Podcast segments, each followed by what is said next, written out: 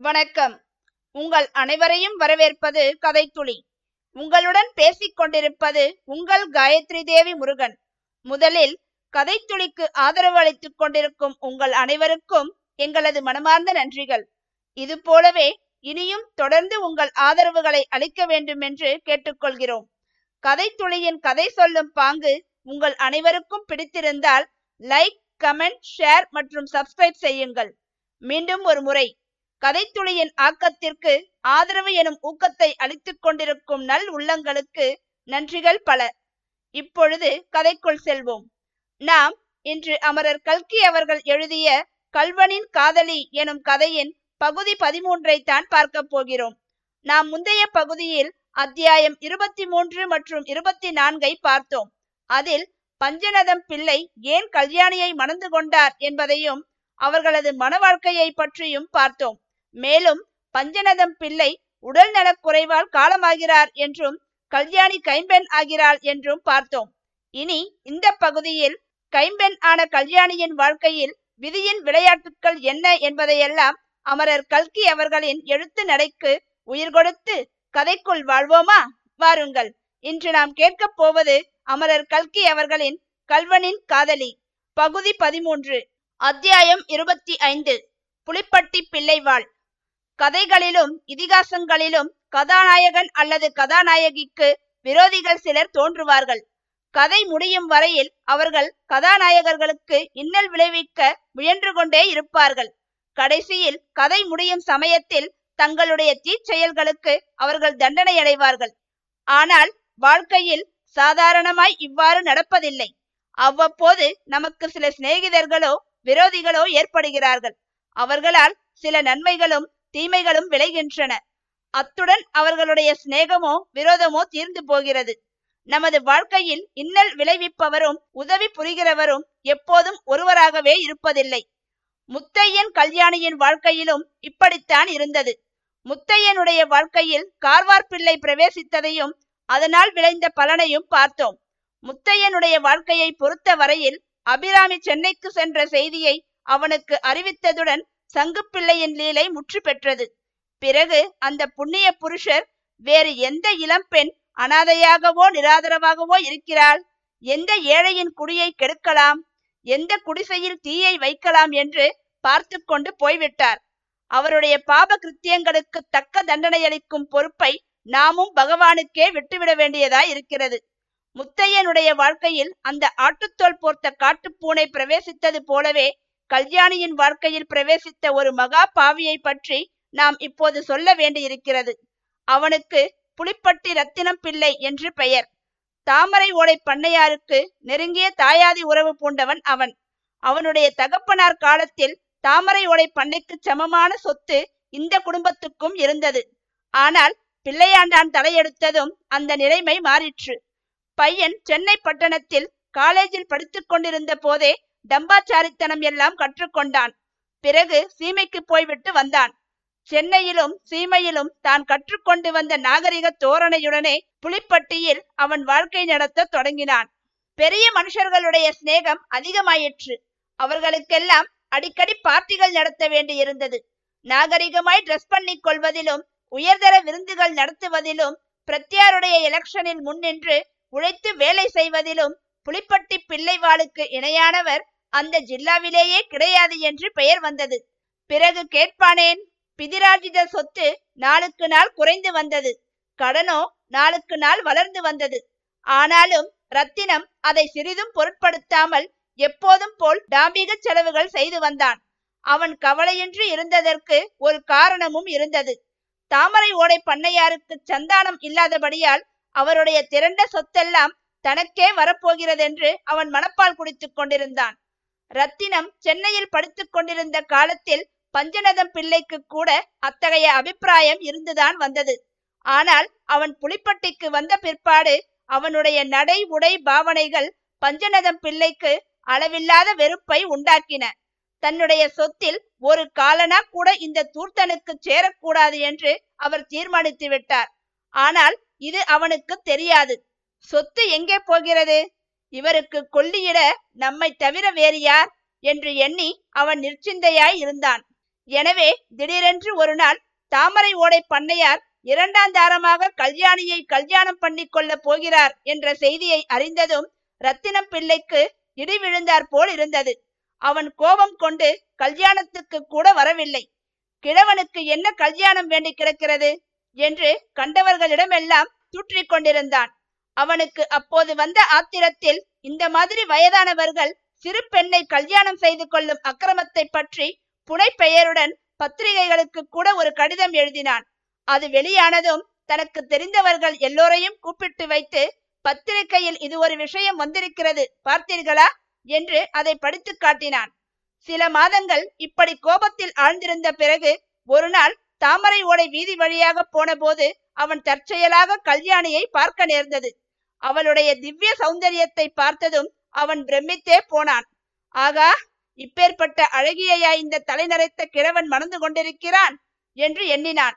இயற்கையிலேயே காமுகனும் ஒழுக்கத்தில் தூர்த்தனுமான அவனுடைய உள்ளத்தில் அக்கணமே பாபச்சிந்தை குடிகொண்டது. அத்தியாயம் இருபத்தி ஆறு. சு பிடி. சில நாளைக்கெல்லாம் ரத்தினம் பஞ்சநதம் பிள்ளையிடம் சென்று தான் தெரியாத்தனமாக செய்த குற்றங்களை மன்னிக்க வேண்டுமென்று கேட்டுக்கொண்டான். பஞ்சநதம் பிள்ளை அவன் முன் செய்த குற்றங்களையும் பொருட்படுத்தவில்லை. இப்போது மன்னிப்பு கேட்பதையும் பொருட்படுத்தவில்லை. அவன் அவ்வளவு பணிவு கொண்டு பேசியது அவருக்கு சிறிது வியப்பு அளித்ததாயினும் அதை பற்றி அதிகமாக சிந்தனை செய்யாமல் தம்பி நீ என்னை மன்னிப்பு கேட்கவாவது? நான் உன்னை மன்னிக்கவாவது? இதெல்லாம் எதற்காக? உன்மேல் எனக்கு ஒரு கோபமும் இல்லை. போய் வா என்று சொல்லிவிட்டார். அவருடன் சிநேகம் செய்து கொண்டு அடிக்கடி அவர் வீட்டுக்கு வருவதற்கு சந்தர்ப்பம் ஏற்படுத்தி கொள்ளும் நோக்கத்துடனே ரத்தினம் வந்தான். அந்த நோக்கம் நிறைவேறாமற் போகவே சலிப்புடன் திரும்பிச் சென்றான். பிறகு அவன் இன்னும் இரண்டு மூன்று தடவை மானத்தை விட்டு பஞ்சநதம் பிள்ளையின் வீட்டுக்கு போனான். அப்போதெல்லாம் தூரத்தில் கல்யாணி அங்கும் இங்கும் நடமாடுவதை பார்க்கத்தான் முடிந்தது. அவளுடைய அருகில் நெருங்கவோ அவளுடன் பேசவோ சௌகரியம் ஏற்படவில்லை. இதனால் அவனுடைய உள்ளத்தை எரித்து கொண்டிருந்த தீ இன்னும் கொழுந்துவிட்டு எரிய தொடங்கியது. பஞ்சநதம் பிள்ளை காலஞ்சென்ற போது ரத்தினம் ஊரில் இல்லை. ஆனால் அவருடைய மரணச் செய்தி கேட்டதும் அவன் பரபரப்புடன் ஊருக்கு ஓடி வந்தான். பஞ்சநதம் பிள்ளை உயிர் ஒன்றும் எழுதி வைக்காமல் இறந்திருந்தால் கல்யாணிக்கு பிற்காலம் அவருடைய சொத்துக்கெல்லாம் இவனே உரியவன். ஆகவே சொத்துக்களின் மேற்பார்வையை இப்போதே தான் எடுத்துக்கொள்ள வேண்டியதுதான். இதன் மூலம் கல்யாணியுடன் பேசி பழகுவதற்கும் அவசியம் ஏற்படும். இவ்வாறு தான் எதிர்பார்த்து கொண்டிருந்த சந்தர்ப்பம் எதிர்பாராத முறையில் வந்துவிட்டதாகவே அவன் கருதினான். தாமரை ஓடைக்கு வந்து விசாரித்து உயில் எழுதப்பட்டிருக்கும் விவரம் தெரிந்ததும் அவனுடைய உற்சாகம் வெகுவாக குறைந்தது. உயிலே பொய் உயிர் போர்ஜரி செய்தது செல்லாதது என்றெல்லாம் வழக்காடலாமா என்று சிந்தனை செய்ய தொடங்கினான். ஆனாலும் இதை வெளியில் காட்டிக்கொள்ளாமல் கல்யாணியின் வீட்டுக்கு சென்று உத்தர கிரியைகளில் ஒத்தாசை செய்தான். கல்யாணியின் தகப்பனார் திருச்சிற்றம்பலம் பிள்ளைக்கு அவனுடைய பூர்வோத்தரம் ஒன்றும் தெரியாதபடியால் இறந்து போனவருக்கு முக்கியமான பந்துவாகவே அவனை கருதி எல்லா விஷயங்களிலும் அவனுடன் கலந்து யோசனை செய்ய தொடங்கினார். அவன் அபிப்பிராயப்படியே சகல காரியங்களும் செய்து வந்தார். கருமங்கள் எல்லாம் ஆனதும் நில புலன்களின் சாகுபடியை பற்றி தீர்மானிக்க வேண்டி வந்தது. நிலங்களை பிரித்து பிரித்து குத்தகைக்கு விட்டுவிட வேண்டுமென்றும் அதற்கு ஏற்பாடுகள் தாம் செய்வதாகவும் ரத்தினம் பிள்ளை சொன்னார். திருச்சிற்றம்பலம் பிள்ளையும் இதற்கு சம்மதித்தார். அன்றிரவு சாப்பிடும் போது அவர் இவ்விஷயத்தை பற்றி பிரஸ்தாபித்தார். அது கல்யாணியின் காதில் விழுந்தது. அவள் உடனே அப்பா சாகுபடி எல்லாம் இத்தனை நாளாக நடந்து வந்தது போலவே இனிமேலும் நடக்க வேண்டும். மாறுதல் ஒன்றும் கூடாது என்றாள். அதிகார தோரணையுடன் அவள் இவ்வாறு பேசியது திருச்சிற்றம்பலம் பிள்ளைக்கு அதிசயமாய் இருந்தது சிறிது கோபத்தையும் உண்டு பண்ணிற்று. உனக்கென்ன தெரியும் இதெல்லாம்? சொந்த பண்ணை வைத்து நடத்த முடியாது. ஆள்களை மேய்ப்பது ரொம்ப கஷ்டம் என்று ரத்தினம் பிள்ளை சொல்றாரே. அது யார் அது ரத்தினம் பிள்ளை? நம்முடைய வீட்டு காரியத்துக்கு அவர் என்ன யோசனை? என்றாள் கல்யாணி. திருச்சிற்றம்பலம் பிள்ளை திகைத்து போனார். ஆனாலும் அவர் சமாளித்துக் கொண்டு என்ன அப்படி தூக்கி எறிந்து பேசுகிறாய்? புலிப்பட்டி பிள்ளையைத்தான் சொல்கிறேன். இந்த ஊர் நெளிவு சுழுவு எல்லாம் அவருக்குத்தானே தெரியும். நான் ஊருக்கு புதிது. நீயோ சிறு பெண் உலகம் தெரியாதவள் உன்னால் என்ன முடியும்? என்று சொல்கையில் கல்யாணி குறுக்கிட்டு அப்பா இந்த யோசனையெல்லாம் உங்கள் பெண்ணை கிடமாப்பிள்ளைக்கு கல்யாணம் செய்து கொடுப்பதற்கு முன்னாலேயே உங்களுக்கு தோன்றியிருக்க வேண்டும் என்றாள். திருச்சிற்றம்பலம் பிள்ளையின் வாய் அடைத்து போய்விட்டது.